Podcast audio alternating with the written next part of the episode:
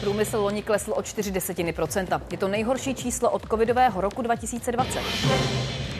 Spor kvůli zmocněnci pro euro i komunikaci Víta Rakušana. Sešli se lídři koaličních stran. Evropská komise doporučila snížení emisí o 90% do roku 2040. Zmírnila zemědělská omezení.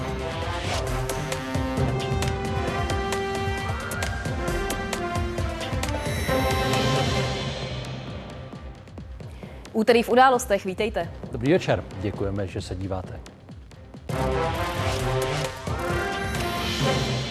Průmyslová výroba, stejně jako celá česká ekonomika, loni klesla o 4 desetiny procenta. Vyplývá to z dnes zveřejněných dat Českého statistického úřadu. Na propadu se významně podílely energeticky náročné obory jako hutnictví nebo slévárenství. Klesající trend v těchto odvětvích nevyvážel ani vzestup autoprůmyslu. Ten rostl zhruba o 16 Českému průmyslu se letos bude dařit o něco lépe eh, nežli v tom loce roňském, pakliže eh, budeme mít inflaci skutečně pod kontrolou. Za druhé, eh, pokud dostaneme pod kontrolu ty zvyšující se ceny energií, protože my jsme energeticky velmi náročná ekonomika.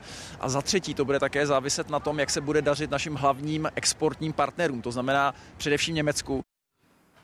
Optimistickému očekávání pro celý letošní rok může napovídat prosincový výsledek. Předčil totiž předpovědi ekonomů. V meziměsíčním srovnání byla průmyslová produkce téměř o 3% vyšší. Meziročně poklesla jen mírně, konkrétně o 7 desetin. Loňský rok byl náročný taky pro stavebníky. Za celé období zaznamenali propad o 2,6% Pokles za samotný prosinec v porovnání s tím předchozím se blížil 5 Oproti loňskému listopadu si stavebnictví v posledním měsíci roku polepšilo o 1,3% Výkon stavebnictví bývá důležitým ukazatelem toho, jak se daří celé ekonomice. Jsou to obyčejné pracovní rukavice. To, co jejich prodej může signalizovat, už ale tak obyčejné není. V mírné nadsázce se totiž říká, že když se přestanou prodávat pracovní rukavice, je to jeden z prvních signálů toho, že se stavebnictví, potažmo celá ekonomika, dostává do potíží. A to se už během Loňska stalo. Pokles prodejů pracovních rukavic byl ale jen jednou z předzvěstí, kterou potvrdil výrazně menší zájem o základní stavební materiál. Tady máme například eh, zdivo, které eh, slouží jako základní stavební materiál, používá se do svislých konstrukcí a ten minulé roce zaznamenal pokles 40%, což signalizuje hlubokou recesi ve stavebnictví. Další materiál už ani nenaskladňují. Nižší poptávku totiž očekávají i v následujících měsících. Za 20 let, co působím v oboru stavebnictví, se dá říct, že jsme se nepotkali s takhle hlubokou recesí. To stavebnictví jemu přestalo být srdce a vlastně teďka čekáme na ten defibrilátor v podobě těch nižších úrokových sazeb, který by mohl tuhle tu situaci znova restartovat. A na podobný restart čekají i ve Valašském Meziříčí. Pro stavbu domů je tu kompletně připraveno 21 parcel, ale už třetí rok je město nemůže udat. Požaduje stále stejnou cenu. My jsme investovali více jak 38 milionů korun. Tomu stále odpovídá ta cena 2300 korun za metr čtvereční plně zasíťovaného pozemku. Dřív se město snažilo prodat jednotlivé pozemky, teď je nabízí jako celek. Pro nás je nejzásadnější ta informace o tom, že se snižuje počet vydaných stavebních povolení, protože to vždy predikuje do budoucna tu budoucí stavební aktivitu. Vzhledem k tomu, že se na ten trh nedostává dostatečné množství bytů, tak ta, ta cenová úroveň, ta, ta nedostupnost bydlení bude pravděpodobně přetrvávat. Stavebnictví loni dosáhlo nejhoršího výsledku od roku 2020. Stejně na tom byla průmyslová výroba. V závěru roku ale pozitivně překvapila. Druhý měsíc v řadě jsme viděli meziroční nárůst nových objednávek v tuzemském průmyslu. Výroba motorových vozidel, v zásadě tahoun, jak růstu nových zakázek, tak dobrého výsledku průmyslové výroby v prosinci jako takovém. A automobilová výroba bude podstatná i pro letošní výsledek. Jak se bude dařit celé ekonomice, tak naznačí také to, kolik z těchto linek sjede aut a kolik se tady prodá cihel i pracovních rukavic. Jitka Fialková a Jakub Musil, Česká televize.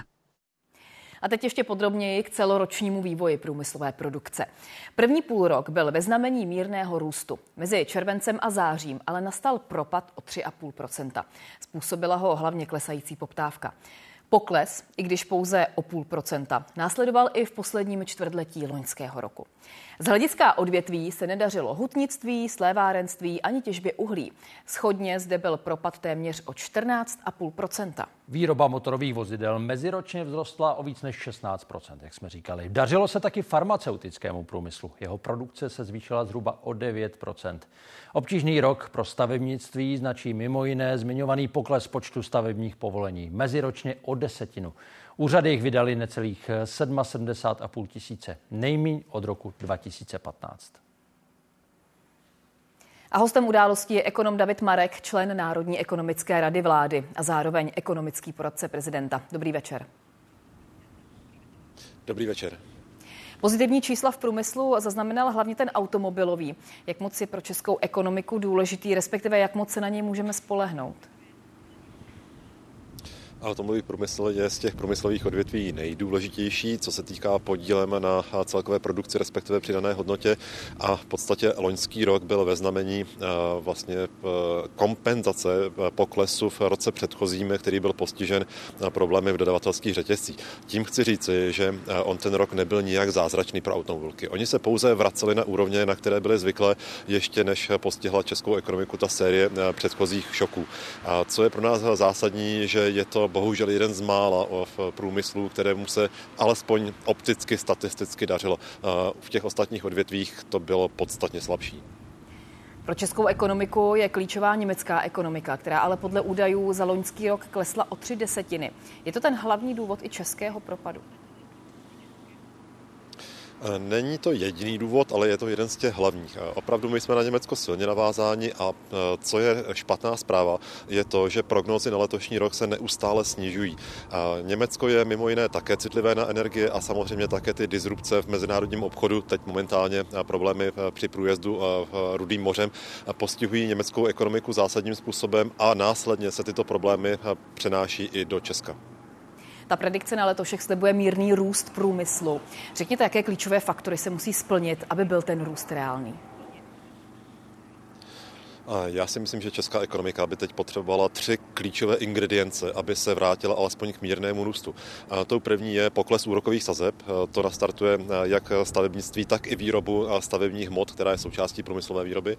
Druhý faktor by byl vhodný, byl by to mírný fiskální impuls. Vláda na jedné straně šetří, na straně druhé by se dala najít opatření, která by zafungovala rychle a mohla by pomoci nastartovat ekonomiku. No a třetí faktor je samozřejmě Německo, respektive vývoj v eurozóně. Bez oživení zahraniční poptávky to bude velmi složité. Děkuji za vaše odpovědi. Naschledanou. Hezký večer.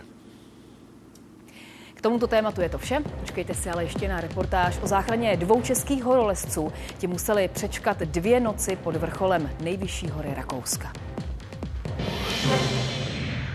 Z celého světa míří do Velké Británie vzkazy podpory. Solidaritu vyvolalo oznámení, že král Karel III. onemocněl rakovinou.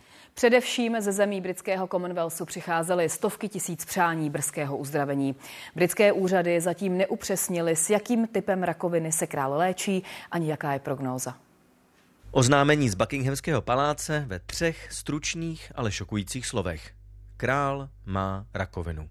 Informace, která byla šokem nejen pro mnohá média a politiky, ale celou veřejnost. Vím, že celá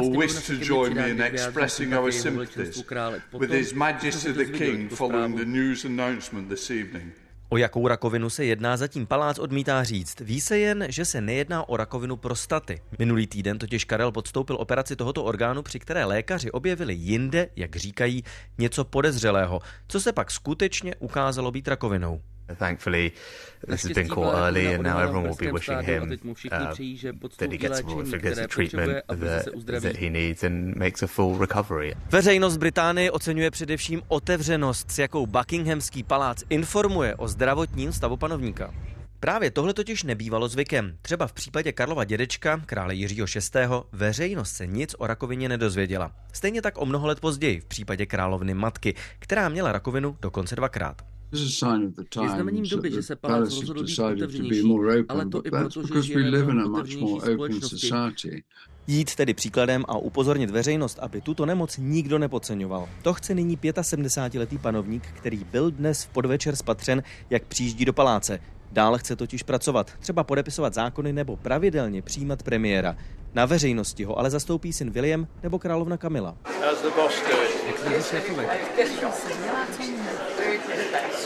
A princ Harry narychlo také míří za otcem ze Spojených států. Všichni nyní totiž doufají, že se král brzy uzdraví. A šokující zpráva ve třech slovech bude už jen novinovým titulkem z minulosti.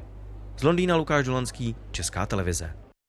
Mexická sopka Popocatépetl vychrlila oblak sopečného plynu a popela. Úřady v okolí vyhlásily pohotovost a bedlivě sledují situaci. Naposledy o sobě dal vulkán vědět lodi v květnu. Sopka vysoká skoro 5,5 kilometru chrlí toxické výpary, popel a kusy žhavých hornin od roku 1994, kdy se probudila z dlouhého spánku. Od hlavního města Mexico City je vzdálená 72 kilometrů. Před dvěma a půl hodinami začaly ve sněmovně vládní strany řešit největší koaliční krizi od začátku fungování kabinetu Petra Fialy. Na dohodovacím jednání chtějí TOP 09 Lidovci a ODS vytknout hnutí stan komunikaci předsedy Víta Rakušana i včerejší krok ministra Martina Dvořáka. Jmenování jeho zmocněnce pro euro. Podle Pirátů zároveň koaliční smlouvu porušuje ODS. Blokuje prý zvolení jejich zástupce do státního fondu dopravní infrastruktury. Petr Fiala se krátce po třetí odpoledne sešel v Lichtenštejnském paláci se zahraničními velvyslanci a o hodinu později už odjížděl do sněmovny řešit koaliční krizi. Myslím, že eh, máme tady jiné problémy a jiné úkoly, než abychom zaměstnávali veřejnost spory uvnitř koalice. Pro mě je důležité, aby eh, naše vláda dělala to, co má ve prospěch českých občanů a nezatěžovala je eh, zbytečnými diskuzemi uvnitř. Krátce poté už ve sněmovně přichází na jednání Vítra Kušan. Pane vicepremiér, co čekáte od Diskuzi s koaličními partnery. A za vás je to v pořádku ten postup pana ministra Dvořáka?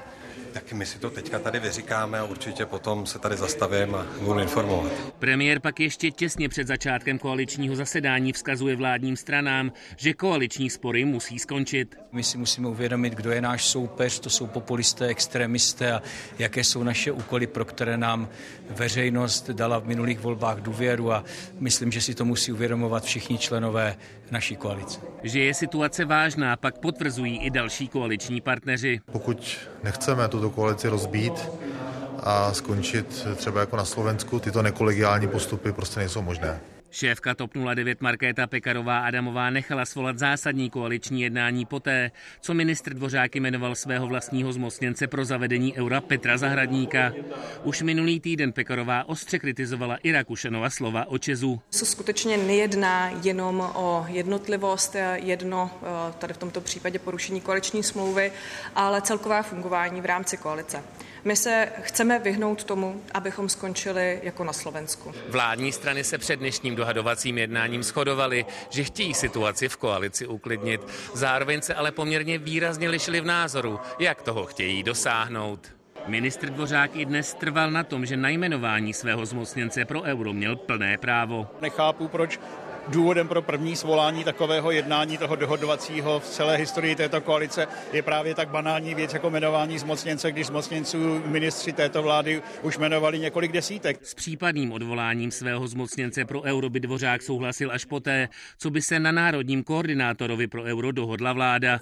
To ale odmítá ODS. Redakce a Petr Vašek, Česká televize. Ze sněmovny teď živě aktuální informace má Karolina Jelínková. Už je jasný výsledek dohodovacího jednání. Zatím stále ještě ne. Ono totiž to jednání se neodehrává takzvaně v jednom kuse, ale muselo se několikrát přerušit kvůli hlasování tady v poslanecké sněmovně. A lídři koalice tak museli několikrát odcházet do jednacího sálu a to dokonce už vlastně krátce před půl šestou, potom znovu těsně před půl sedmou, potom ještě jednou eh, kolem sedmé. A když jsme během těch několika málo okamžiků měli možnost s některými hovořit a ptát se jich, jak dlouho třeba to ještě jednání vůbec může trvat, tak se ty jejich odhady diametrálně lišily, zatímco někteří říkali, že už to možná nebude bude příliš na dlouho, tak druzí kroutili hlavou s tím, že kdyby to byla třeba ještě hodina, tak by to vlastně netrvalo tak dlouho, jak jsme očekávali. Zároveň poslanecká sněmovna dnes schválila eh, zákon, který jsem vrátil Senát o hlubených úložištích radioaktivního odpadu s tím, že podpořila svoji původní verzi, což znamená, že by o nich rozhodovala v úvozovkách pouze vláda a nikoli celý parlament, jak chtěl do zákona vrátit právě Senát.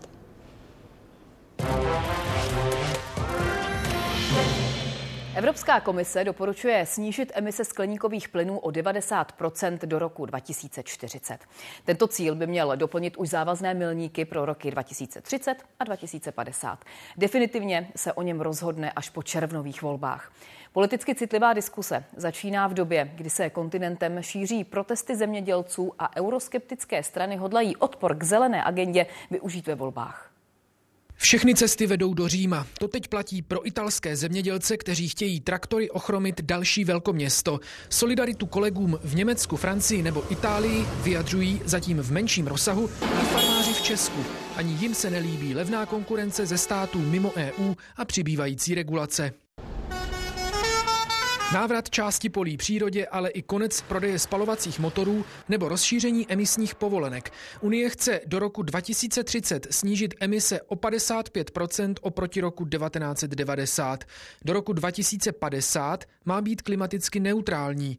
Evropská komise navrhuje přidat ještě mezistupeň 90% snížení emisí do roku 2040. Doporučil to i poradní vědecký výbor. Dnešek je vlastně začátek dialogu na toto téma. s občany, firmami, odbory, členy tohoto parlamentu, ale i dalších na národní a místní úrovni. Požadavky na zemědělství týkající se emisí dusíku a metanu ale Brusel kvůli protestům nakonec vynechal. Jedná se pouze o nezávazné doporučení, přesto je na nejvýš politicky citlivé. Za čtyři měsíce se konají volby do Europarlamentu. Klimatické regulace a hlavně náklady, které přinášejí, budou nejspíš jedním z hlavních témat. Těžit z toho můžou antievropské strany a krajní pravice. Klimatická změna eh, způsobuje negativní vlivy. Jsou to požáry, jsou to vedra, jsou to záplavy, je to třeba sucho. Je tedy potřeba, aby Evropa měla nějaký solidní plán, jak tyto problémy řešit. My bychom možná raději viděli nějakou analýzu těch dopadů toho, co se právě uh, schválilo tento mandát a teprve na základě nějaké analýzy si říct, jestli ten směr byl správně, 11 členských zemí 90% cíl podpořilo. Pro českou vládu je podle diplomatických zdrojů příliš ambiciózní. Rozhodnou až unijní instituce v novém složení. Po červnových volbách, ve kterých můžou traktory zelený sentiment převálcovat. Petr Obrovský, Česká televize Brusel. Americký ministr zahraničí Antony Blinken jedná s blízkovýchodními lídry o příměří v pásmu Gazy a propuštění izraelských rukojmí Hamásu. Při už páté návštěvě od vypuknutí války zavítal do Saudské Arábie, Egypta a Kataru. Odtamtud zamíří do Izraele. Spojené státy čelí v regionu útokům ze strany militantních skupin podporovaných Iránem. Odvetě už proti ním opakovaně udeřili. Dva špičkoví vědci společný objev, ale Nobelovu cenu může získat jenom jeden z nich. Fiktivní rozhovor dvou slavných vědců, kteří stáli u objevu štěpení jádra, uvádí ve světové premiéře Pražské divadlo Viola. Hru s názvem Nobelovka napsal francouzský dramatik Cyril Žely. Chci to slyšet přímo od tebe! Nezasloužíš si Nobelovu cenu, ani žádnou jinou! Ostrou výčitkou skončí jedna z mnoha hádek mezi dvěma výjimečnými vědci. Chemik Otto Hahn a fyzička Liza Meitnerová. Oba se stejnou měrou podíleli na významném objevu. Jejich profesní život ale rozdělil nacistický režim.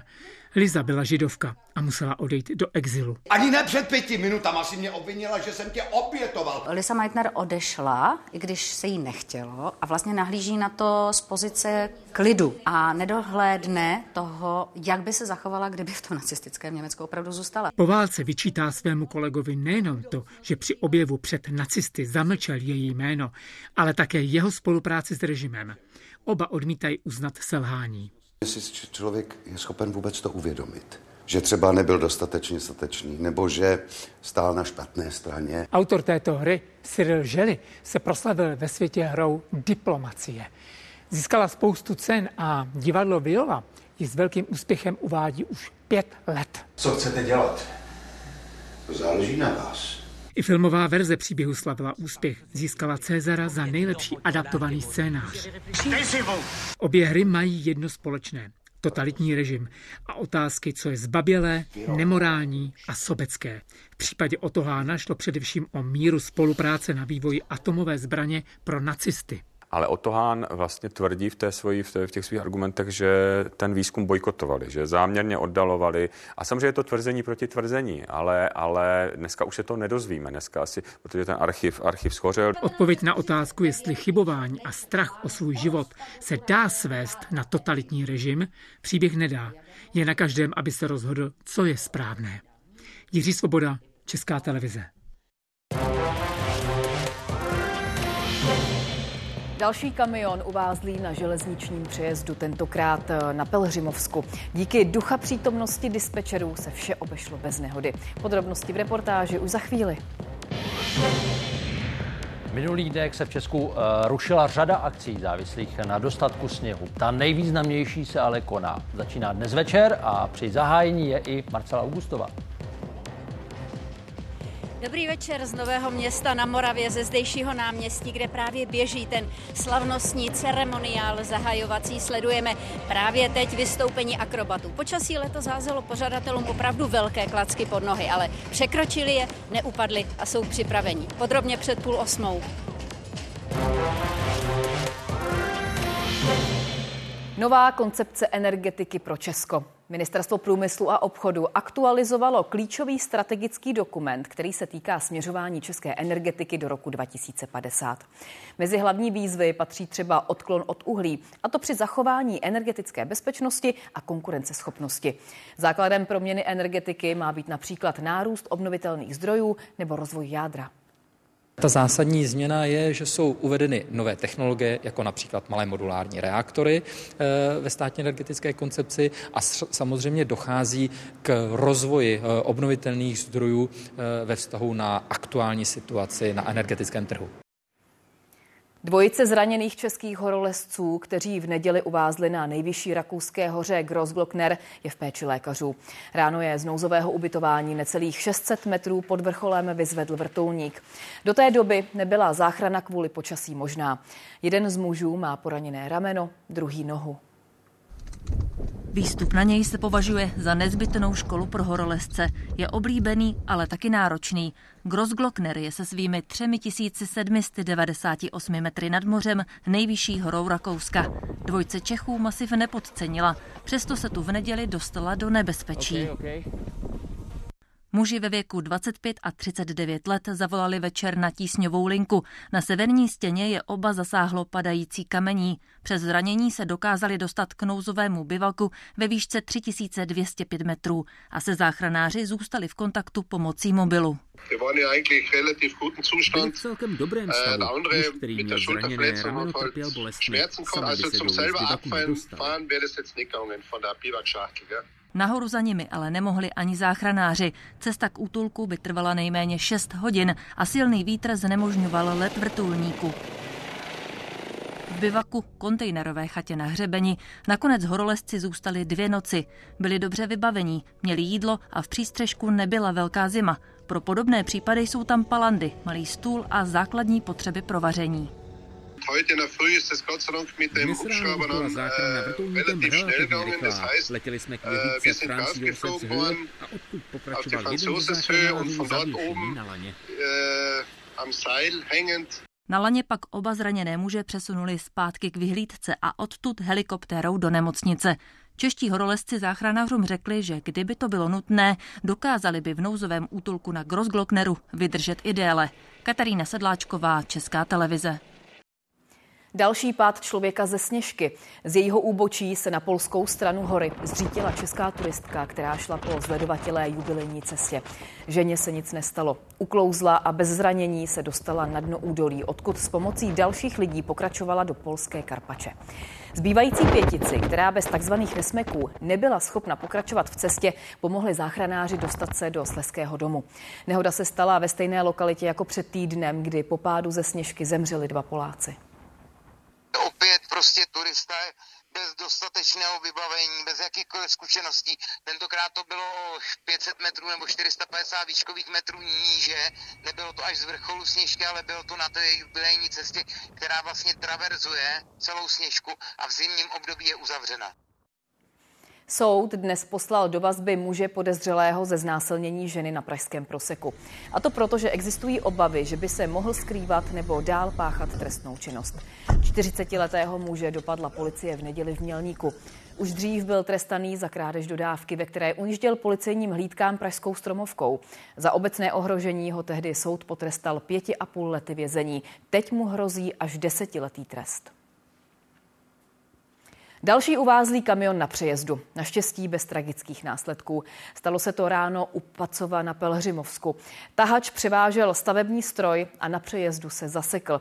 Provoz na trati se ale dispečerům podařilo včas zastavit. Podobná situace se stala nedávno u Dolní Lutině na Karvinsku. Tam ale do tahače v plné rychlosti narazil rychlík. Při nehodě zemřel stroj vedoucí a 20 lidí se zranilo. Odpoledne už vozidla přes přejezd u Pacova na Pelhřimovsku volně projížděla. Ještě ráno tu ale provoz zastavil kamion, který se zasekl na přejezdu. Železniční přejezd je mírně zvýšený. Podle místních, ale tady dosud žádné vozidlo neuvízlo. Řidiči se nakonec podařilo z prostoru kolejiště bez pomoci vycouvat. Vozidlo převáželo bagr na návěsu s nižším podvozkem. Ta zatáčka a ten profil té silnice je poměrně komplikovaný. To bude asi otázkou dalšího, dalšího šetření, eh, jestli to vozidlo tam vůbec mohlo najíždět nebo ne. Podobný incident se nedávno stal na Karvinsku. Na kolejích tam uvízl tahač převážející vrtnou soupravu. Tady na železničním přejezdu v Dolní Lutyni došlo k tragické nehodě před dvěma týdny. Srážka nákladního vozu s rychlíkem si vyžádala jeden život. Opravy poničené trati nadále pokračují. Hotovo by mělo být tento pátek. Nehodu úřady zatím neuzavřely. Jednou z možných příčin je i špatný profil silnice. Po události se zpráva železnic rozhodla na vytipovaných přejezdech na koridoru provést preventivní kontroly kontroly. Konkrétně se jedná nyní zhruba o 89 přejezdů a teď budeme zaměřovat jednotlivé přejezdy nivelou k místně příslušné komunikaci a řešit se správcem komunikace pozemní. Zda něco zlepšit nebo zda zasáhnout, zda omezit třeba 12 tun nebo nadměrné náklady. Přejezdy bude zkoumat i drážní úřad. Kontroly by měly probíhat v následujících několika týdnech. Redakce a Klára Burešová, Česká televize.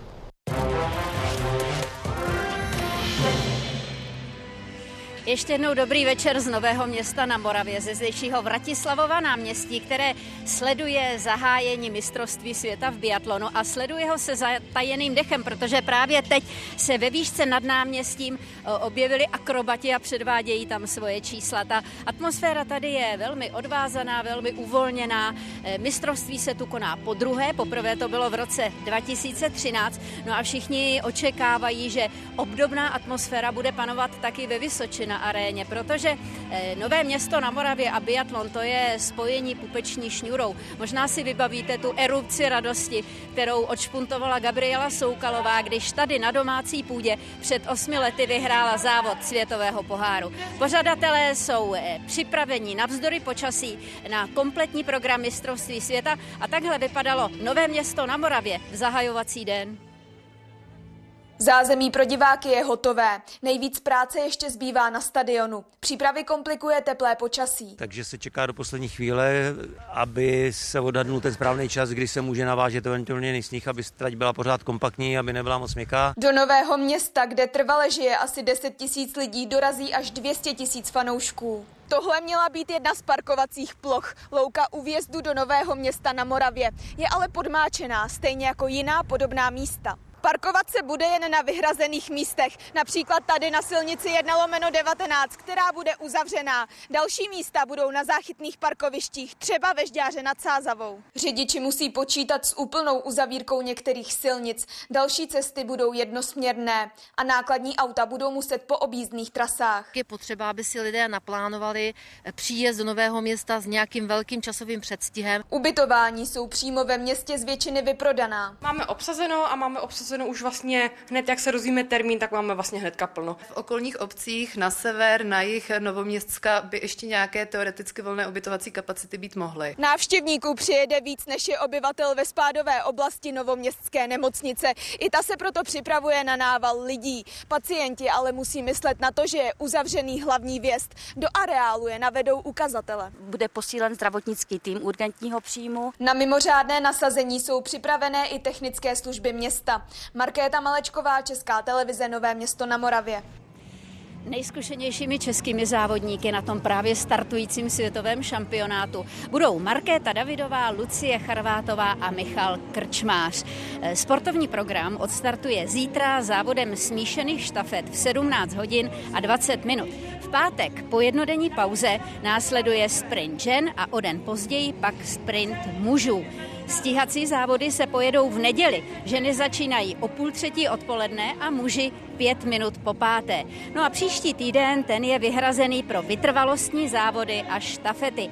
Vrcholem mistrovství světa bude hromadný start mužů a žen v neděli 18. února. Velkou pozornost eh, českých fanoušků eh, biatlonu, eh, ta už trvá velmi dlouho. Získala ji generace už dneska jednou zmíněné Gabriely Soukalové, ale musím jmenovat taky třeba příjmení Schlesinger nebo Moravec. Všichni tři získali velké světové medaile a obrátili pozornost Česka k této zimní disciplíně. Mimochodem i na tom už taky zmíněném prvním mistrovství světa, které se tady v Novém městě na Moravě konalo před 11 roky. A ta přízeň Přízeň trvá dodnes. Rok 2013. Nové město na Moravě. Smíšená štafeta českých biatlonistů vybojovala bronz. Česká reprezentace má ve své historii eh, celkem 13 medailí. Tu 14. dnes přidává Veronika Vítková, Gabriela Soukalová, Jaroslav Soukup a Ondřej Moravec. Úspěch byl zlomový, jen k televizi přilákal přes 360 tisíc diváků, zatímco třeba v roce 2007 jich přenos sledovalo pouhých 20 tisíc. Zájem o biatlon dál rostl. Takhle se před deseti lety vraceli čeští sportovci z olympijských her v Soči. Mezi nimi i biatlonisté se stříbrem a bronzem. Po té olympiádě to fakt byla mánie a teď to pokračuje. Těší nás to a myslím si, že je to dobře, že ty sporty se aspoň trošku vystřídají, že to není furt o jednom. Víte, kde já jsem se toho asi nejvíc všimla? Když jsme měli mistrovství republiky v Jablonci v Břízkách a přišlo tam tolik lidí, že se málem ani nevešli na, na naší novou tribunu a na ten stadion. A je to možná tak pět let zpátky, kdy tam stálo asi pět fanoušků. Největší pozornost měli biatlonisté v roce 2017. Mistrovství světa tehdy u obrazovek sledovalo přes 920 tisíc diváků. Iveta Dvořáková, Česká televize. Jediný rušivý element letošních příprav počasí.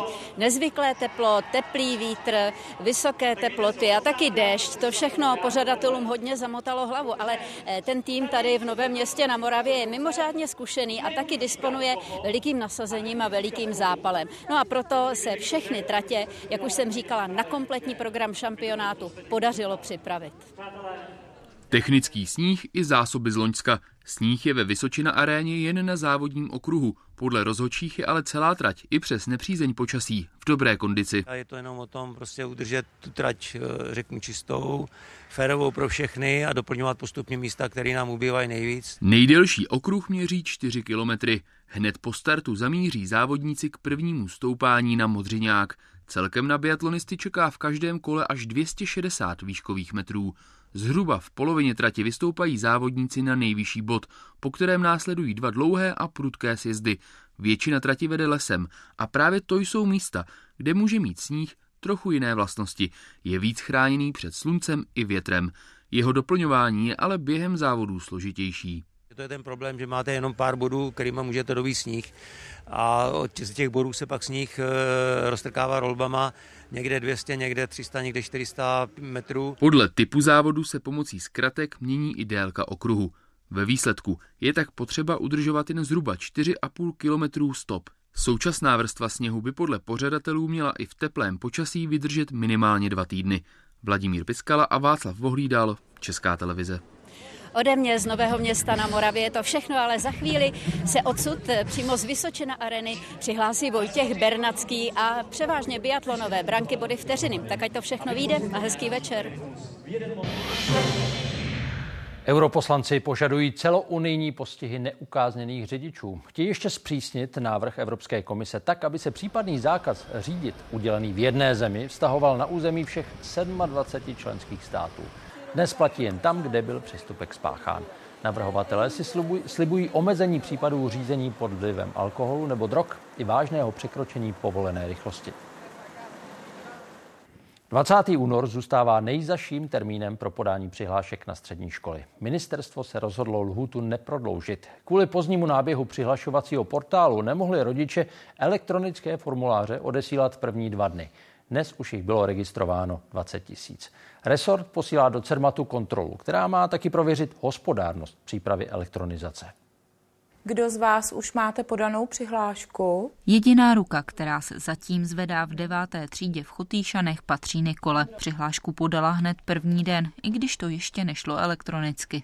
Moji rodiče tak i já s technikou moc neumíme, takže, takže jako na, nám spíše vyhovuje radši ten papírový systém. I na takové případy je ve škole nachystaná výchovná a kariérová poradkyně. Dobrý den. Z žáky i rodiči, kteří potřebují pomoc, elektronický systém prochází. Dneska jsem do toho nahlídla poprvé, eh, přijde mi to snadné takže si myslím, že to zvládneme sami doma. Na den přesně na to s dcerou mají už jen dva týdny. Ministerstvo termín pro podání neprodlouží. Bychom vlastně zase zkracovali čas, kdy mohou potom školy s rodiči řešit případně nějaké individuální situace nebo případné nedostatky v těch přihláškách. Si myslím, že by bylo vhodné alespoň o den či o dva a ten termín příjmu eh, přihlášek posunout. Téma bude chtít opozice řešit i zítra ve školském výboru, stejně jako přípravy systému a problémy, které dosud měl. Přihlásit se do něj nešlo ani včera večer. My jsme tam potřebovali v, asi v půl sedmé večer udělat akutní údržbu systému. Asi o půl osmé už byl ten systém zase kompletně v provozu a pokračoval dál a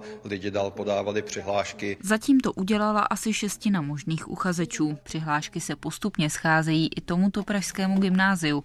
Na papíře je jediná v elektronické podobě dalších 65. Některé se už teď zdají chybně zadané. Tady vidíme schodné jméno, to znamená, že Vlastně přihláška na první i druhý obor je zde dvakrát. Papírové formuláře budou moct ředitelé podle CERMATu začít do systému doplňovat ke konci týdne. Redakce a Denisa Kutková, Česká televize.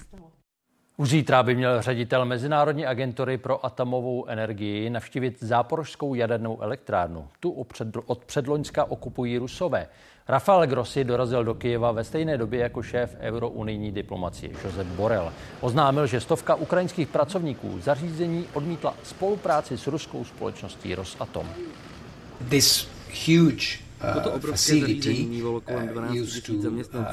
Teď se tento počet snížil na 2 až 3 tisíce. Zařízení teď nevyrábí uh, energii, ale přesto je potřeba mít Now this has been reduced to between 2000 and 3000. The facility is not producing uh, energy, but still there is a need to have uh, a, a minimum number of people ensuring a number of, of, uh, of functions. Nizozemsko zatím oznámilo, že Ukrajině dodá dalších šest stíhaček F-16. Celkem jich přislíbilo 24. Mají pomáhat k ochraně před pokračujícími ruskými útoky. Při nich zemřelo teď pět civilistů na jihu a severovýchodě země.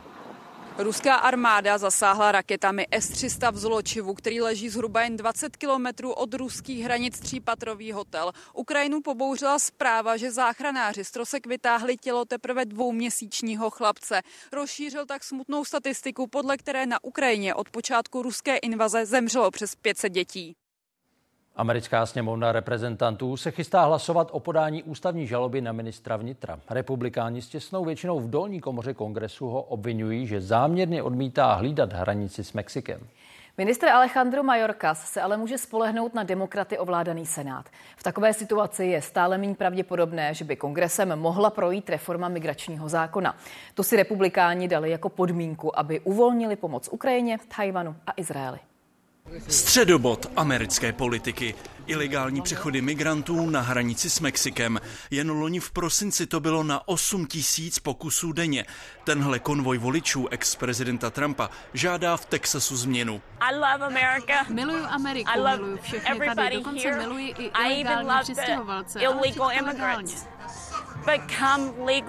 Příchod milionu přistěhovalců bez povolení je obří zátěží i pro bohatá velkoměsta v čele s New Yorkem a tím pádem podle průzkumů taky hlavní slabinou prezidenta Bidena.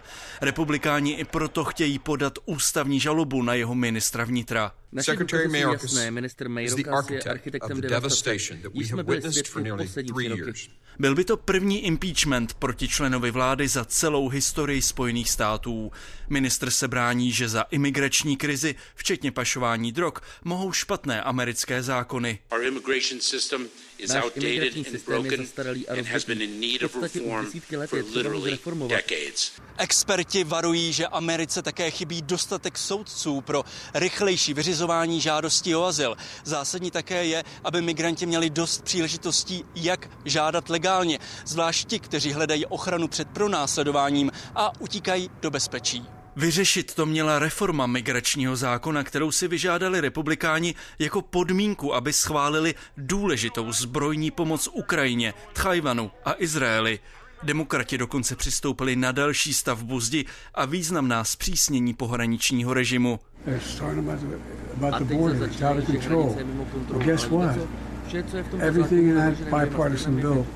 that Jenže ex-prezident Donald Trump vzkázal republikánským zákonodárcům, ať čtyři měsíce těžce vyjednávaný kompromis odmítnou. Čeká se, že ho vyslyší. Z Washingtonu a El Pasa Bohumil Vostal, Česká televize. Donald Trump prohrál u odvolacího soudu ve Washingtonu s tvrzením, že se na něj vztahuje prezidentská imunita v žalobě za pokus zvrátit výsledek voleb před čtyřmi lety.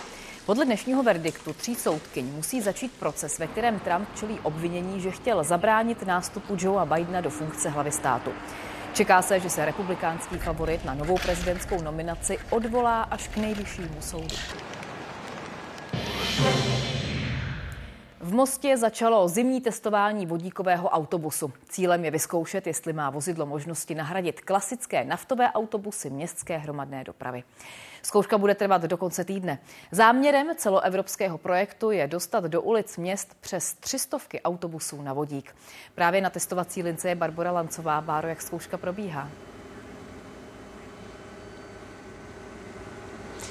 Tenhle eh, vodíkový autobus dnes jezdil na lince číslo 25 mezi hlavním, eh, mezi prvním náměstím a Vtelnem. Před malou chvílí ta testovací jízda skončila a autobus teď dorazil do areálu dopravního podniku. Během toho testování se dopravní podnik zaměřuje na to, jak vozidlo zvládá různá převýšení. Testovali ho tu už loni v létě, letos teď zkouší zimní provoz. Autobus je o něco kratší než klasické vozy městské hromadné dopravy, které mají délku 12 metrů. Tenhle vodíkový autobus je dlouhý dlouhý 8 metrů, tím pádem i ta kapacita je o něco menší. Dopravní podniky budou muset mít do roku 2026 totiž určitý podíl bezemisních vozidel a proto tenhle testovací provoz je pro ně důležitý při rozhodování mezi využíváním vodíkových autobusů anebo elektrobusů, které tu v minulých letech taky testovali. Důležitou roli bude hrát cena a náklady na provoz. vodík je uh, samozřejmě asi krok do budoucna, eh, jak říkám, připravujeme strategii, z které vyplyne, jak to pro nás bude zajímavé a co, k čemu se přikloníme. No jsem překvapená, že to, co jsem nečekala tady. No je to příjemný, je malý pro málo lidí. No, nedělá to takový kravál, je to srovnatelný s tím elektrickým, co to taky jezdí. Utrácení kachen ve velkém chovu s ptačí chřipkou ve Valdíkově na Třebíčsku potrvá několik dnů a přijde na miliony korun. V halách jich bylo 50 tisíc. V blízkosti, tedy ve vymezené ochranné zóně, je navíc další komerční líheň kuřat. Osm hal a uvnitř každé tisíce kachen na výkrm hynout začaly v neděli. Do areálu se teď nikdo nedostane, platí tady mimořádná veterinární opatření. Už zítra ráno tady ale začne likvidace 50 tisíc kusů kachen bude provedena tím nejšetrnějším možným způsobem, eh, který máme k dispozici pro, pomocí eh, plynu CO2. Eh, uvidíme, zda bude možné zaplynovat ty haly, zda to je technicky proveditelné. Kolem výkrmny bude vymezeno 3 kilometrové ochranné pásmo. Lidé musí schovat drůbež i krmení a vodu pod přístřežky, aby se k ním nedostal trus volně žijících ptáků. V desetikilometrovém pásmu dozoru ve Studenci je i komerční líheň vajec. I tam budou 40 dnů platit mimořádná opatření. Protože jsme firma, která exportuje do 60 zemí světa, tak je to komplikace, protože každá země se výskytu ptačí chřipky, jak podmínkám případného importu kuřat staví eh, podle svých eh, pravidel. Bereme vzorky, děláme virologické vyšetření, ale tady to všechno musíme prohloubit a vlastně těsně třeba před tím obchodem musíme provést vyšetření jak v tom chovu, tak třeba i vlastně z těch vajec nebo z těch kuřat. Tři komerční a 15 soukromých chovů bylo už letos zasaženo ptačí chřipkou. Ve velkochovu drůbeže ve Skleném a Kosoříně v Pardubickém kraji už dezinfikují. Kvůli nákaze tam zlikvidovali bezmála 100 tisíc slepic. Celkově zde zasahuje na 50 hasičů eh, profesionálních, plus ještě dobrovolní hasiči a hasiči ze záchranného útvaru Hlučín. V nákazovém fondu je podle ministra zemědělství výborného 250 milionů korun. Z nich se bude platit zásah na farmách i očkodnění. Veronika Skřivanová a Blanka Poulová, Česká televize. Policie zahájila školení svých preventistů a koordinátorů pro ochranu měkkých cílů. Do Prahy jich přijelo téměř 200. Získají nové metodické pokyny, které reagují i na prosincovou tragédii na Pražské filozofické fakultě. Kvůli ní řada škol i nemocnic požaduje po policii školení, jak nastavit bezpečnostní parametry ve svých budovách. My jsme ty materiály upravili do podoby, aby jsme každého provozovatele měkkého cíle eh, informovali o tom, jak si může nastavit tu svoji vnitřní bezpečnost. Přesně rok od této nebývalé zkázy. Rok uplynul od ničivého zemětřesení, které spustošilo Turecko a Sýrii. Otřesy zasáhly území 1,5 krát větší než Česko. V obou zemích zahynulo přes 62 tisíc lidí. Dalších 120 tisíc utrpělo zranění. Milion obyvatel dodnes žije v provizorních podmínkách.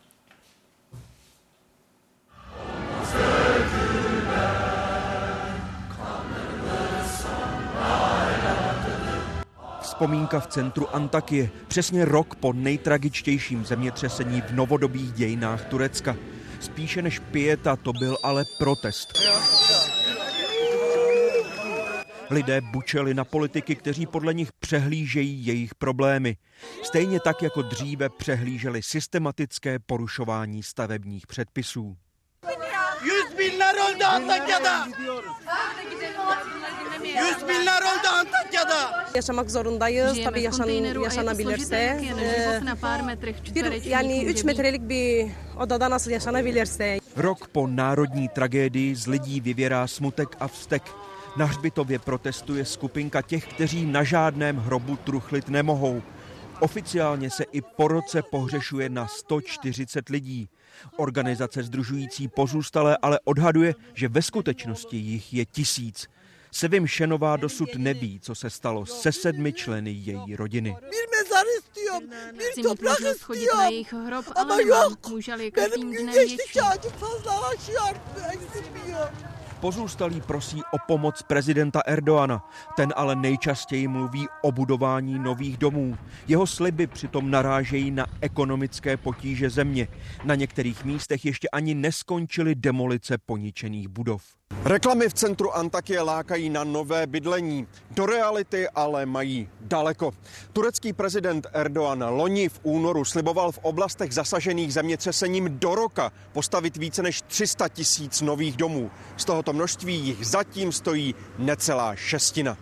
Podle humanitárních organizací žije ještě rok po tragédii 800 tisíc lidí v obytných kontejnerech nebo dokonce stanech. Lékaři mluví o prostředí náchylném k přenosu infekcí a náporu na psychiku. Posttraumatik stres bozukluğu başladı. Bunu gözlemlemeye başladık. Çoğu hastalar bize geldiklerinde e, ilk görüştükleri, ilk görüşmemizde ağlıyorlar. Rekonvalescence a rekonstrukce bude trvat roky. Podle kritiků přístup úřadů problémy někde navíc přidělává. Na řadě míst odklidili hromady trosek do blízkosti obydlí, řek nebo zemědělské půdy.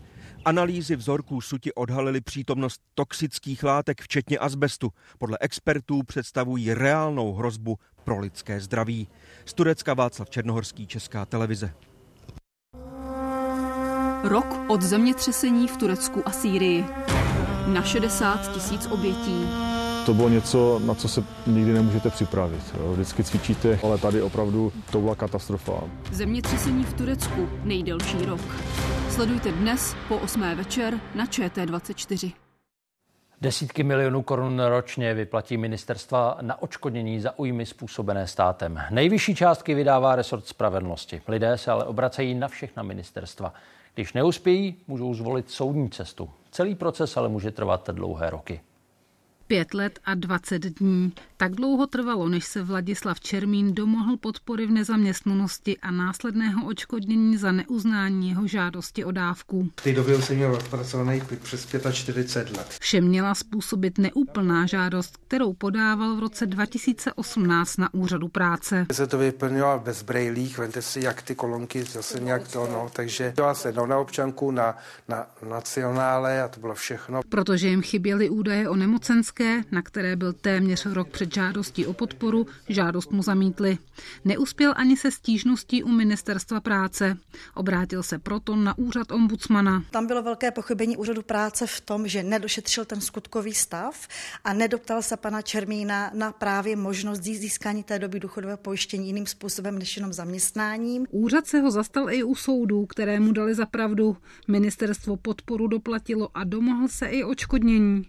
V loňském roce tento rezort uznal náhradu škody 26 žadatelům. Nejčastěji MPSV odštodňuje nesprávný úřední postup spočívající v nepřiměřené délce řízení. Náhradu škody chtějí lidé nejčastěji po ministerstvu spravedlnosti. Předloni 15 stům žadatelům vyplatilo přes 150 milionů korun. Těmi typickými případy jsou situace, kdy dochází k průtahům v řízení před soudem. Dalším typickým případem jsou například nezákonné vazby. Očkodnění řeší všechna ministerstva. Třeba rezort zemědělství loni vyplatil přes 10 milionů.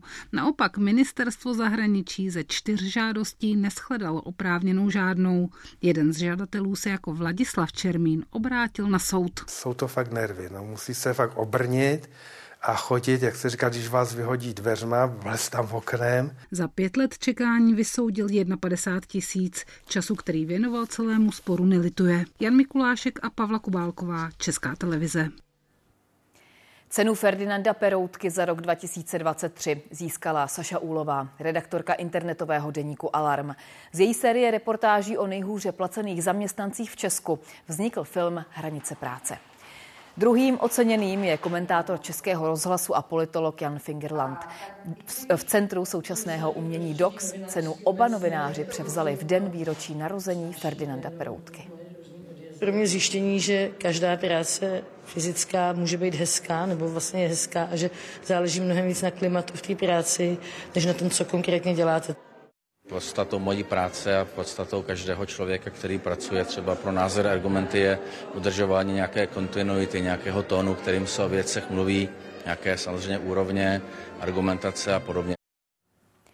Záchrana týraného psa ze Šumperska. Lidé ho našli o víkendu zakrváceného a malátného. Ujali se ho dobrovolníci z Unie zvířat. Někdo do něj střílel vzduchovkou a omráčeného psa pak zakopal. Život mu zachránili veterináři z brněnské kliniky. Případ vyšetřují kriminalisté. Hlína od hlavy až po ocas, zakrvácená tlama, oči zalité krví. Pohled, který o víkendu otřásl zvířecími záchranáři. Pětiletého Bennyho se někdo pokusil popravit sedmi výstřely do hlavy ze vzduchovky. Podle pracovníků Unie zvířat zatím neznámý pachatel pravděpodobně psa omráčil tady, na skládce hlíny a stavební suti za Horní Libinou. Pak zřejmě v domnění, že je pes mrtvý, vykopal jámu a tělo do ní zahrabal. Benny ale žil, z této díry se mu podařilo dostat alespoň hlavu. Kolem jdoucího pak našel vysíleného. Na pomoc přijela Barbara Vašíčková. Dívat se do těch očí a vystřelit a potom ho zahrabat, ne, to jsem neviděla a doufám, že už nikdy neuvidím. Od soboty se o týraného psa starali veterináři z této kliniky v Brně. Žádná z těch diabolek ehm, netrefila životně důležité orgán. Měl štěstí v neštěstí? Obrovské.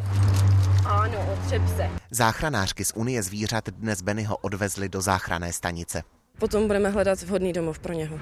Případem se zabývají šumperští kriminalisté. Detaily zatím sdělit nechtěli. Ve věci zahájili úkony trestního řízení pro podezření ze spáchání trestného činu týrání zvířat, za který je možné dle trestního zákonníku uložit trest odnětí svobody na 6 měsíců až 3 léta. Zbídačený pes teď bude potřebovat další nákladnou péči veterinářů. O zaplacení se postarají dárci. Na transparentní účet už poslali přes 250 tisíc korun. Šimon Švub, Česká televize, Šumpersko a Brno. Připomínám, dohodovací jednání vládní pěti koalice bude i tématem událostí komentářů.